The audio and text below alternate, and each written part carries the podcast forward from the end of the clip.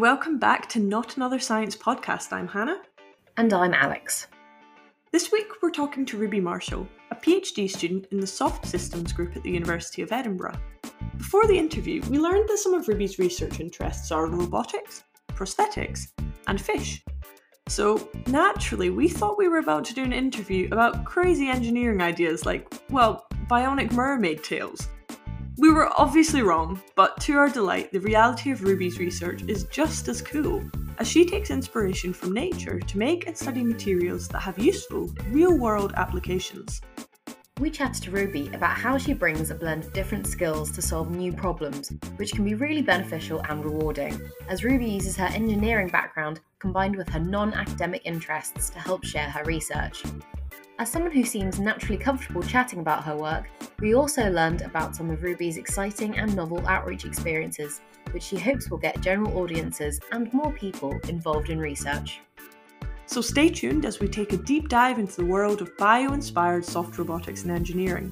Before we start though, this podcast is sponsored by Greiner Bio One, supplying laboratory, diagnostic, and medical products to research institutions, higher education, the NHS, and others across the UK. For details of the full product range, visit www.gbo.com.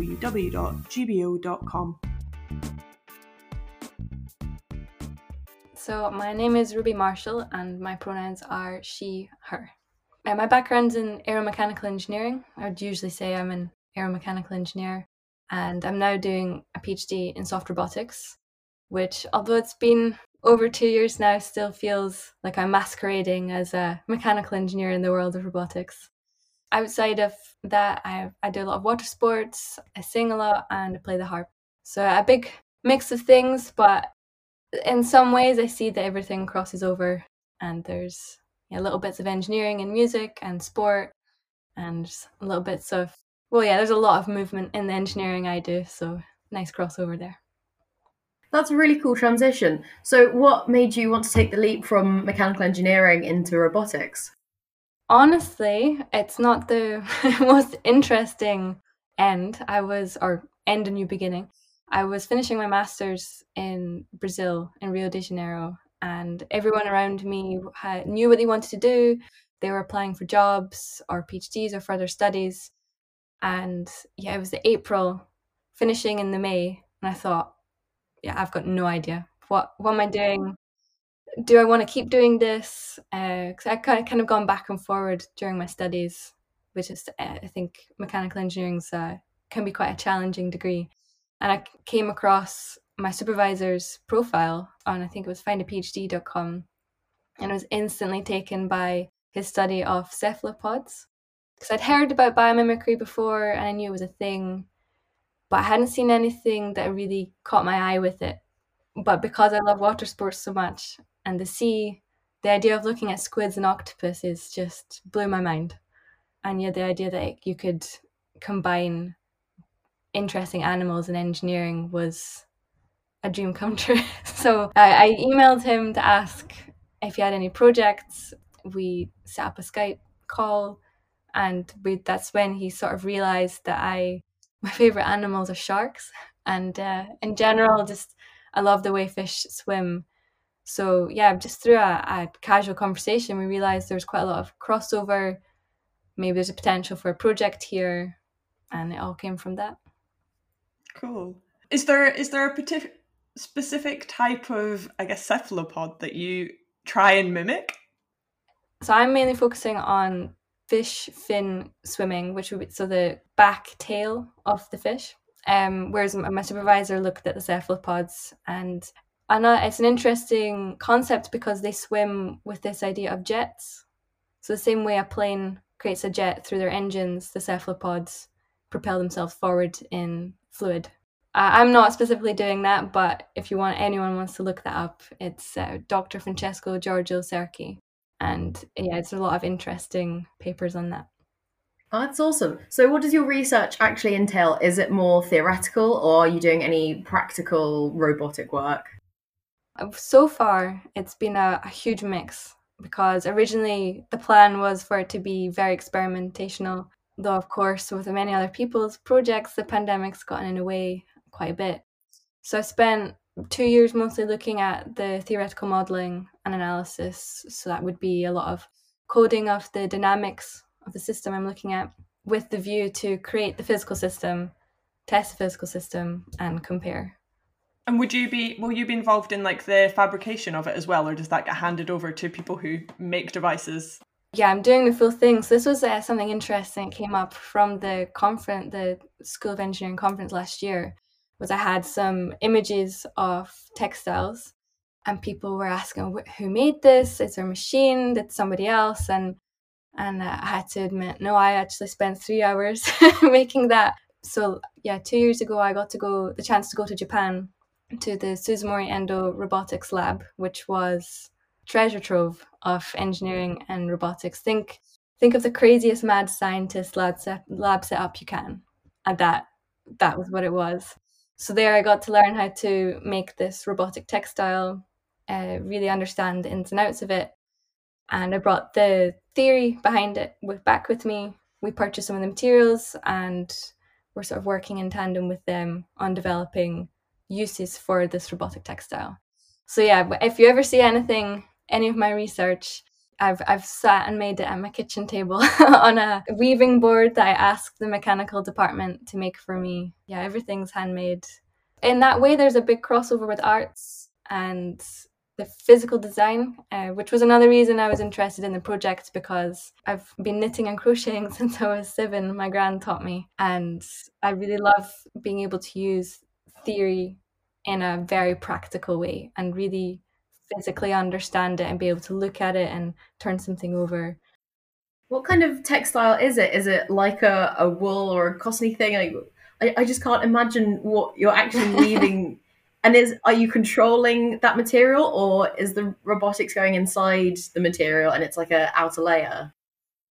So if you imagine a woven structure, you've got uh, yarns that are perpendicular to each other. And I think most people might might have tried, or you could even get a coarse fabric out and look at it, how it's interwoven with each other. It's basically the same thing, except one of the fibers is a pneumatic tubing, and the other one is anything you want it to be. In my case, I've chosen a nylon string for its strength and waterproofness. So this pneumatic tubing is then connected to a compressor, which you can actuate. And depending on what pressure you give the tubing, the and what weave style you've used, the textile will move in different ways. So this is how it's considered a robotic textile. So it's actually embedded fully into it. That's awesome. Is that also like mimicking something? Is that biomimetic or is that just totally invented?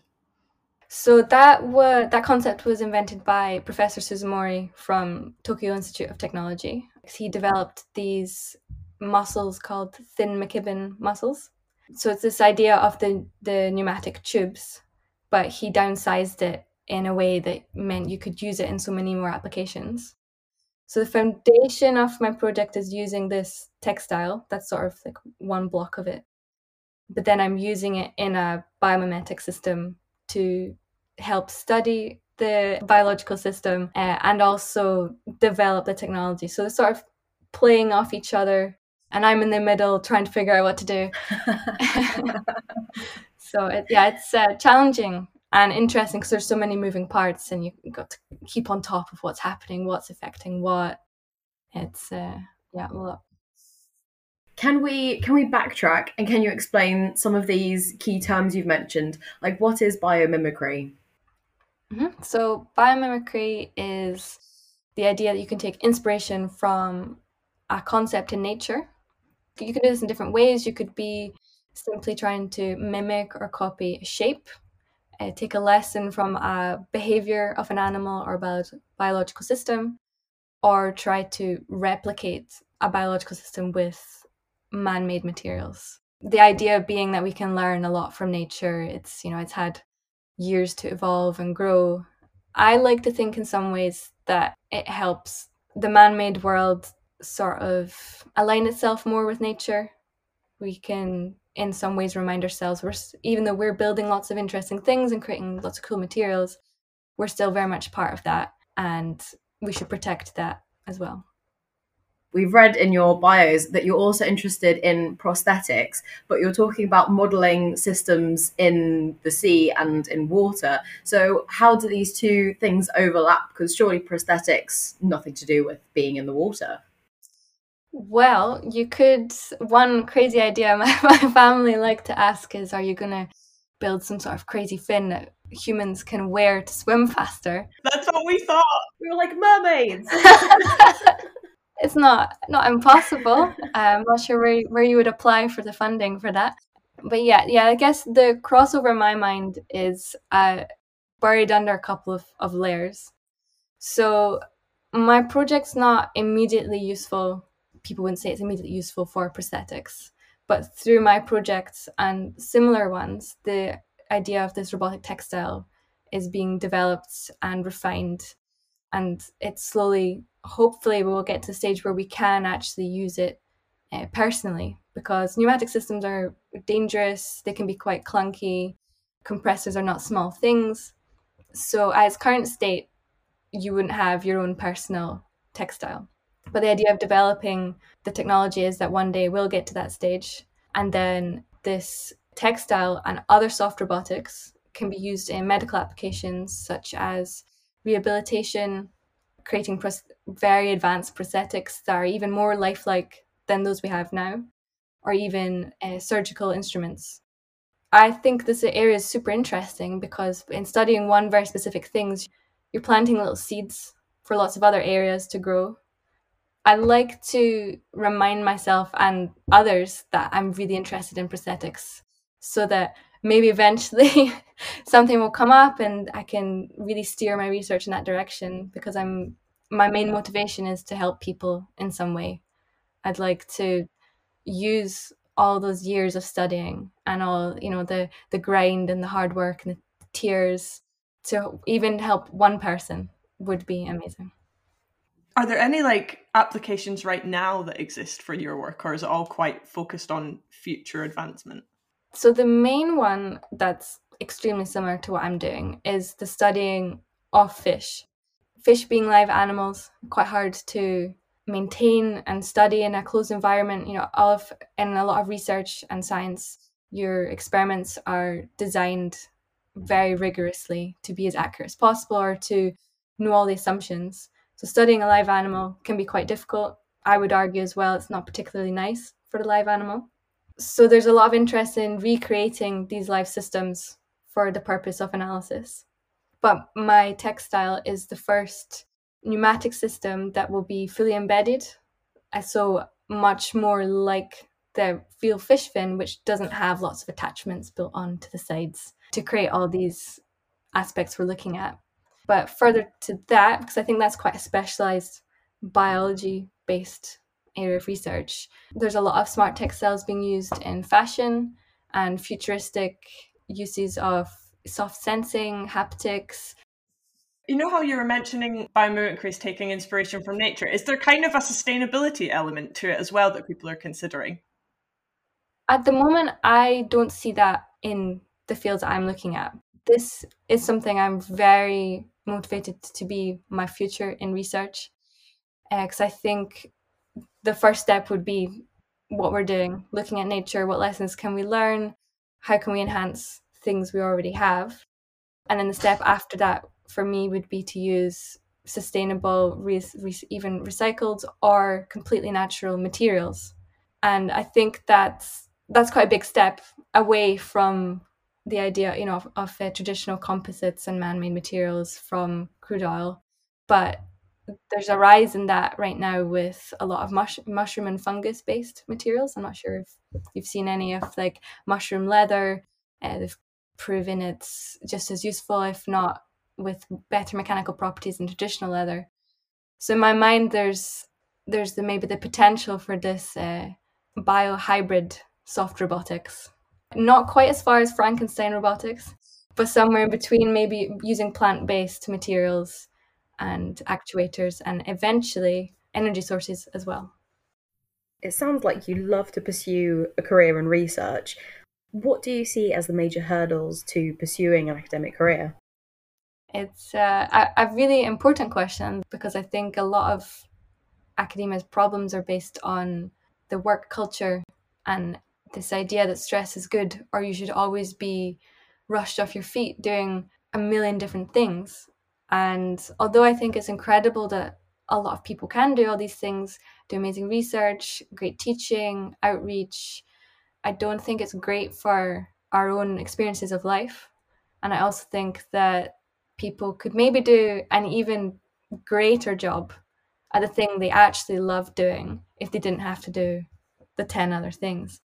So I guess for, for myself, I'm weighing up, you know, how much of the bad side of academia do I want to push myself through to be able to be exposed to the great parts, uh, of which there's many. It's just, you know, it's personal preference over how many late nights do I want to spend stressing over something, or I'm not sure I've heard of an academic who didn't think about work when they're on holiday which is not necessarily bad. I think it's pretty cool that every, you know you can be so interested in your work that you want to keep thinking about it. But yeah, I'm, I have to admit, I hope it's okay to. I think I don't think life should be completely about work, especially if you're taking into account mental health or you know a lot of us experienced burnout during the pandemic. It's not an issue that we can ignore, and I think it, we should talk about it more to benefit the next generation that's going to be in any sort of industry or uh, academia. From my own perceptions previously, I've always thought of mechanical engineering and engineering in general as having a large proportion of men involved. Do you still find that's something present or is that shifting? I kind of need to answer that in two different ways because there's my my own view of the journey from say first year undergrad to now and then what I see of other people. There's definitely less women around in my immediate vicinity, uh, although there still wasn't that many. In my first year of uni, I think there was about 15 women and about 150 guys in our undergrad. So, which most of us didn't notice. You know, we were all there because we liked the topic. And in my opinion, a friend and a colleague's a friend and a colleague, regardless of gender or any other orientation. And it's definitely lessened. You know, it's way, way more common to walk into a, a meeting and I'm the only woman. Or you, yeah, or you get an, an email and I'm the only woman CC'd in the email, that sort of thing, which makes my the female colleagues I do have stand out and they're absolutely wonderful you know, and I'm in two research groups. In one, the soft systems, we have Dr. Karen Donaldson, who's a wonderful role model and probably the main female postdoc that I've got to talk to. And then we have another great PhD student, Zurong, who's just just recently started. Uh, so that group's beginning to balance out. Uh, and then on the fluid mechanics side, that's the robotics group. Sorry, I should add. on the fluid mechanics side, um, it's just myself and one other PhD student, Anjali, who's amazing. But sometimes it does feel like, oh, we're a little bit out of balance. But that's not to say it's it's purposeful. The male colleagues we work with are great as well, and it's not you know any fault of theirs. But often, um, the environment can seem a little harsh I think science and engineering is very numbers based, it's very analytical. There's not a lot of space for emotion. And although I, I don't think we should be screaming and crying about things, I think there's still space to be human and to have a nice, comforting, understanding atmosphere. You mentioned role modeling there, and I wondered if that's something that you think's important within the engineering or STEM fields in general. Yeah, I think it's super important to have role models to look up to, to see examples of what you could do. I think in my undergrad it didn't matter to me so much because you were sort of just doing what everyone else was doing. You know, you you chose something to study, you were studying it, and you were working towards this goal of getting your degree. And afterwards, it's definitely become more important because it's great that there's so many opportunities from getting a good degree, but sometimes you can be a bit lost and think, oh, it's just, just do I just go into industry now? So seeing amazing female engineers and scientists doing interesting things or being able to see what their career path was uh, it's great not necessarily to copy them, but just to have inspiration and to think, oh, this this woman, she's got this amazing degree, she took time out, or she went into industry, she came back, she has a family, you know, she, she has this great working relationship with her other colleagues. Uh, I think it's really important, but something we need to highlight because uh, I don't know if you've seen any of the statistics from like the Women in Engineering Society, but if you look at the number of women in different levels of academia, there's a steep drop off after masters. There's a slight intake with a PhD, but anything above steep drop off. And I'm on the Molly Fergusson Initiative Committee uh, in the communication teams, and you know when we're when we're talking about what things we can do to boost our community, we were looking at these numbers and really questioning why does this happen? There, I mean, there's there's a must be a numerous uh, answers. There's never, there's rarely situations that occur from one cause, and I, am guessing we'll, we might never get to the bottom of it. But it's definitely something good to keep in mind. You know, uh, promote each other. You never know who you might be a role model for, model for. Promote your role models for other people. Uh, yeah, I think it's super important. So you mentioned Molly Fergusson there. Could you talk a bit about that and any other projects you've seen or have been involved in that you think help to give that female voice to science and engineering? Yes, so the Molly Fergusson initiative is School of Engineering's New initiative. We officially have our launch uh, in November last year, where we had a couple of different events, including debates. Uh, we had our online Molly's Awards, so we're hoping this is going to be annual to celebrate our amazing colleagues in all aspects of the university. So this is not just academic based roles. Um, but the the goal of the initiative is to create make engineering a more inclusive space for everybody. So it's based on uh, first based on female engagement with engineering, but we really want to stress it's for everybody. And through that, we we want to highlight our colleagues, celebrate them, celebrate undergraduates, promote role models, and create networking events so that people who can help each other can find each other. Cool. I noticed that you you were involved in something called an audio drama. Can you tell us what an audio drama is and what exactly your involvement was in that space? The audio project, uh, audio drama project I was involved with, was run by Brofox Theatres, and they partnered with Royal Academy of Engineering to create this workshop for academics to learn how to express their research through an audio drama with the purpose of maybe understanding the research more, learning new ways of communicating, and helping those outside of academia understand quite specialized topics. So, to do that, we spent a couple of weeks working with theatre writers and theatre directors to write a very short radio play, which was then recorded by professional actors and released as part of the Science Festival. So, yeah, it was so cool to be part of. And I'd be a bit scary because as an engineer, I would say I'm not that great at writing or, uh, you know, anything uh, creative writing based. So, yeah, it was a. It was a challenge, but super interesting to think about how can I explain my research to people who haven't spent 50 hours trying to understand this one thing that I, I read up on. so we did online events with where they played the in, in, the science festival where they played the audio plays and then we had a sort of, sort of interview and all the audio plays are still available on their website as well did you get to act in part of that as well or were you just like involved in the writing and creation stage um, I just wrote it. I'm not sure I would have would have volunteered to act in it. Um, but I did. I I got to make my characters my grandparents, and my oh, whole wow. story was based around them, which meant a lot because I think w- without their support, I wouldn't be where I am now. It gave me a chance to explain a way that this technology could be used to help people, which, as I said, was is one of my main motivations. So yeah, it was a great opportunity to do sort of bring lots of different aspects together. and it was fun. I have to admit, it was just you know something different.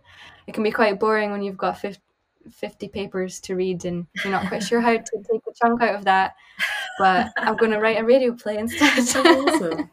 Are there any myths that you often hear associated with your research, or maybe even that the theatre writers had when you were working with them? Yeah, I think uh, so. There's a lot of myths around robotics. Even my own view changed a lot when I uh, started working in it. Because I think previously I would have thought I can't work in robotics. I've not, I've barely done any electronics, which we all joked was a black magic when we were doing mechanical engineering. And the idea of it being soft as well is seems completely alien to people. You know, when I say soft robotics, a lot of people say, "What, what on earth is that?" And uh, then I have to explain that it's actually it's just as simple as that. We're just using soft materials rather than hard materials. And then, yeah, I, th- I think the myth that you've got to be a hardcore electrical engineer should be debunked because in r- robotics is actually an amazing interdisciplinary subject area so you could have you've got people working on sensors, the electronics, you mechanical engineers, material engineers, material scientists. Uh, there's even some crossover with psychology. There's a, a large research area on how humans interact with robotics. So yeah, I think most people could probably find a, a place for them in robotics to add to it. So I feel like we've talked a lot about trying to get people inspired into this area that they probably haven't thought about before. Is there anyone hearing this that you'd like to tell them anything in particular that you think would inspire them or that you would have loved to have heard if you were listening? I think it's important to say motivational things. I do a lot of teaching and, and tutoring. And when you come into contact with maybe second or third year students, a couple of them have asked, "How on earth are you doing a PhD? Have you have you stuck in with this because it's so hard?" So what I'd I'd say to people is remind yourself why you got into the topic in the first place, and don't be afraid to admit, yeah, it's it is hard, but it's it's very worthwhile. And uh, like uh, a lot of other things, you've got to work for the, the achievement, and it's it pays off. It's very fulfilling Thank you so much to Ruby for coming on the podcast to chat with us about her fascinating research into bio inspired soft robotics. We loved learning about the other projects Ruby's involved in too, like the audio drama and the Molly Fergusson initiative, so we'll link to those in the show notes. If you want to keep up to date with Ruby's work, we'll also link to her Twitter account. This podcast is brought to you by Edinburgh University Science Media. In each episode, we explore fascinating themes and ideas, talk to awesome researchers about their work, and find out about the science being done by our very own staff and students here at the university and beyond. If you have any feedback for us, or if you'd like to get in touch with a question or suggestion, you can reach us on our Facebook page, Edinburgh University Science Media, or at our Twitter, at EUSci. That's at E U S C I. You can also drop us an email at eusci.podcast at gmail.com and you can find the show notes and the latest issue of the magazine at eusci.org.uk. This episode was hosted by Alex Bailey and me, Hannah Muir. The podcast logo was designed by EUSci Chief Editor Apo Chu, and the awesome podcast episode art was designed by Heather Jones, our social media and marketing genius. The intro music is an edited version of Funkorama by Kevin MacLeod, and the outro music is an edited version of Footballs in Space by Professor Colin Campbell. Thank you for listening, and until next time, keep it science!